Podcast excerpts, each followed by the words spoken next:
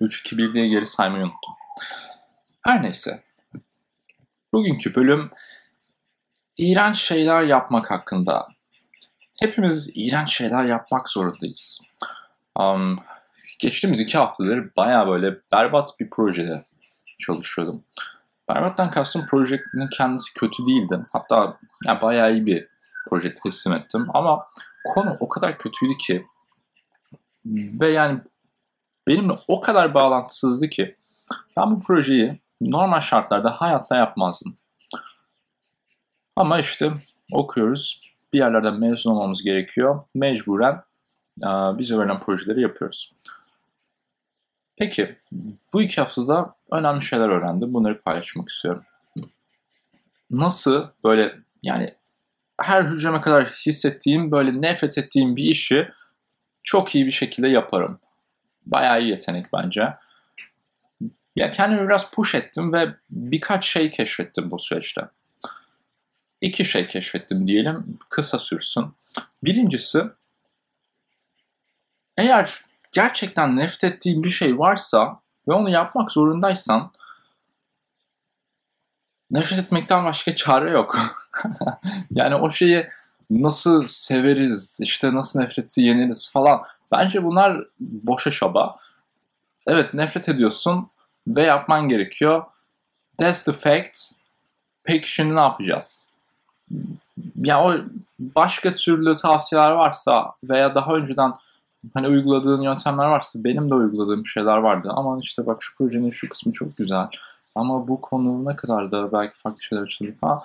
It's bullshit, saçmalık. Kötüyse kötü. Seni ilgilendirmiyorsa ilgilendirmiyor.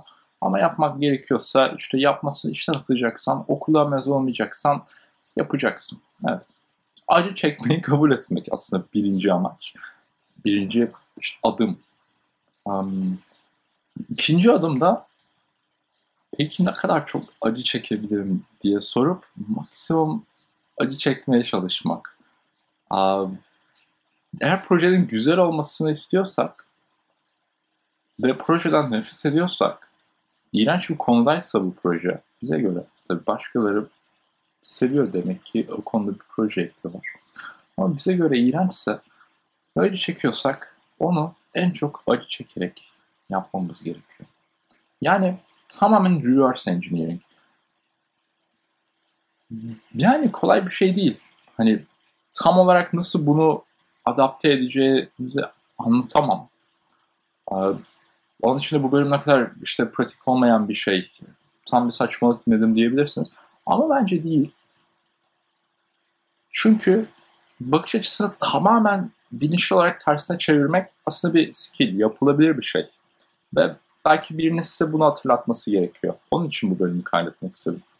Hatırlatmak istediğim şey şu. Nefret ettiğin şeyden maksimum acıyı nasıl çekebilirim diye kendine sorduğun zaman o konuda güzel bir sonuç çıkartabilirsin. Tamamen spesifik benim kesimden örneği verip bitireceğim. Çok kısa bir bölüm olacak çünkü. Lastikler hakkında bir proje yapmam gerekiyordu. Araba lastikleri. Konudan tamamen bağımsızım. En fazla lastiğe böyle yoldaki arabaya yaklaştığım kadar yaklaştım. Arabam da yok, lastiğim de yok. Nefret ediyorum. Lastiğin kokusunu da sevmiyorum. Lastiğin kendisini de sevmiyorum. Lastik reklamlarını da sevmiyorum. İğrenç yani. Bana verebileceğiniz en saçma konu olur. Çünkü hayatımda hiç ilgilenmediğim ve nefret ettiğim ve özellikle sevmediğim bir şey.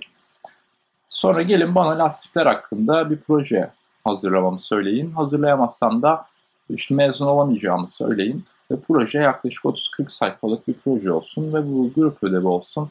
Ama gruptaki diğer insanlar çalışmasın ve projeyi baştan aşağı sizin yapmanız gereksin. Yaklaşık 2 hafta boyunca aralıksız araştırma ve yazı yapacağınız bir proje olsun. Bu durumda ne yaparsınız? Birincisi çok uzun süre e, umutsuzluk yaşayıp ben bu projeyi nasıl yapacağım iğrenç aman nefret ediyorum falan diye birkaç sabah kalkarsınız. Tamam bu cepte hani birkaç sabah böyle hayattan nefret edin. Ama sonra e, yaklaşık işte bir 10 gün diyelim bu projeye bakmanız gerekecek.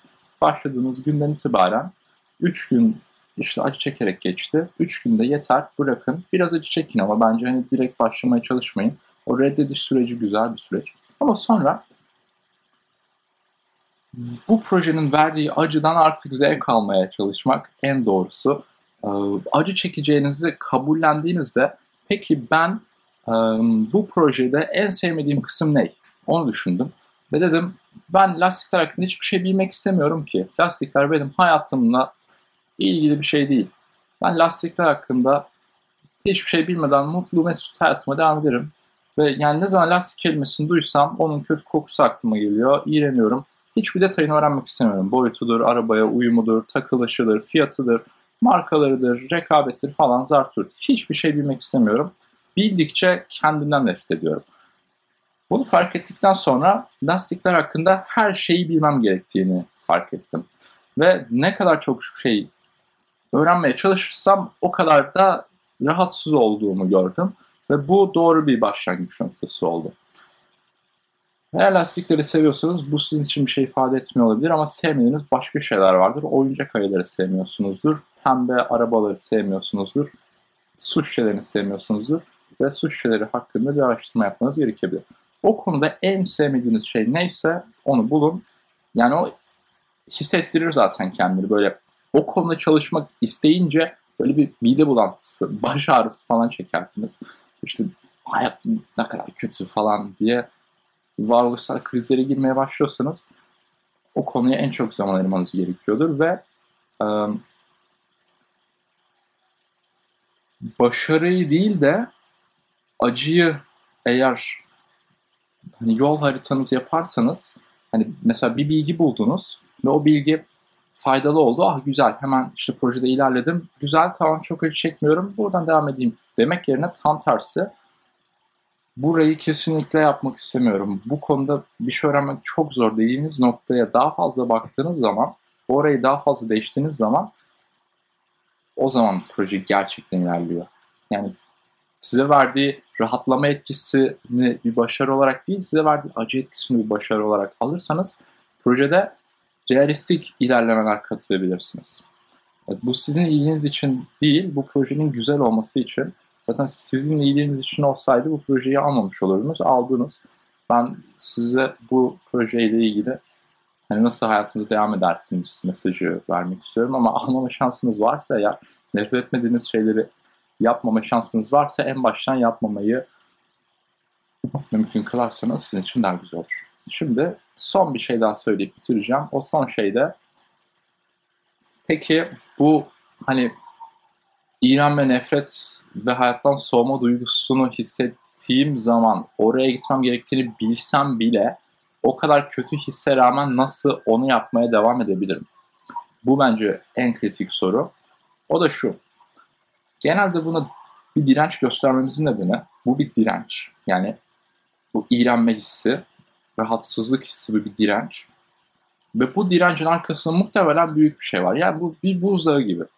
Lastik konusu tamam mesela. Lastik akılla çok bir şey gelmiyor İşte yuvarlanır gider kalın, ince, büyük, küçük lastikler var. Ama lastik konusunda düşünün yani insanlar lastik mühendisi falan oluyor herhalde. Bir sürü şey bilmeleri gerekiyor. Yani bileceğiniz çok fazla şey olduğu bir alan varsa çok fazla zaman gerekiyor. Çok fazla şey okumanız gerekiyor, anlamanız gerekiyor ve bir süre anlamayacağınız bir bölüm olması gerekiyor. Hani bu her işin doğasında var. Bir süre kafanız karışacak. Sürekli daha çok okudukça daha fazla kafanız karışacak ama bir noktadan sonra artık anlamaya başlayacaksınız. Bu bir bariyer. Bu da kafa karışıklığı, çözüme ulaşamama süreci bunu kabul etmek gerekiyor. Yani karşıda bir acı var, bir bariyer var, rahatsızlık var ve sizin aslında basit bir şekilde şunu demeniz gerekiyor. Bu şey 6-7 saat falan alacak. Yani benim durumum da öyleydi. Belki sizinki 3 gün, 5 gün ya da 2 saat olabilir.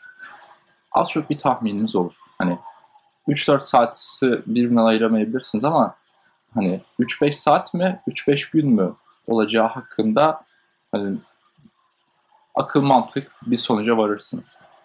O sonuca vardıktan sonra bu commitment'ı kendinize verin. Yani bu adama yapın. Yani deyin ki evet benim bu kadar kötü bir işim var ve e, bu kadar da emek gerektiriyor. O zaman ben tamam artık al zamanımı ben ne varsam bütün hayat enerjimi al git tamam bu, bu işi bitireceğim. telefonumu kapatıyorum, seyahati bırakıyorum, sevdiğim insanlarla konuşmayacağım, sahile gitmeyeceğim. Ben işte bu işi yapacağım. Çünkü hayatıma biraz ara vermem gerekiyor deyip gerçekten bu commitment'ı verdiğiniz zaman adım adım ilerliyorsunuz ya. Yapılamayacak bir şey olduğunu zannetmiyorum. Diyeceklerim bu kadar. Geçtiğimiz 2-3 hafta böyle bir projeyle uğraştım ve ben de bu direnç hissini hissettim, rahatsızlık hissini hissettim. Vermem gereken commitment'ın farkına vardım ve gerçekten de yaptığım diğer her şeyi bıraktım. Her ne kadar çok fazla istesem de o diğer şeyleri bıraktım. Benim yapmam gereken temel bir şey var dedim ve onu yaptım. Oldu. Bayağı da güzel oldu ve işin en iyi tarafı da şu. Sonucu o kadar beğendim ki yani gerçekten güzel bir rapor çıksın istedim. Gerçekten hani bakan biri konudan bağımsız olarak vay be bu ne kadar güzel bir rapor dizsin dedim. Um, ve bunu yaptım. Sonra da lastiklerden iğrenmeme rağmen rapora baktığımda böyle bir ilgi duydum. Hani vay be dedim ne kadar güzel oldu.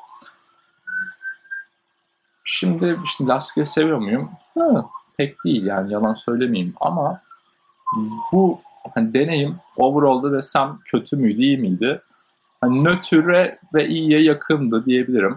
Yani aslında geriye baktığımda çok acı çekmediğimi görüyorum. Ve ortaya çok güzel bir rapor çıktı. Aslında ben bu süreci çok güzel yönettiğimi fark ettim. Onun için de paylaşmak istedim. Umarım faydası olmuştur. Umarım arka planda çok fazla köpek ve sinir böyle vuu, sesleri çok fazla olmamıştır. Çünkü ben çok duyuyorum. Evet, hayat böyle, işler böyle. Haydi devam edelim.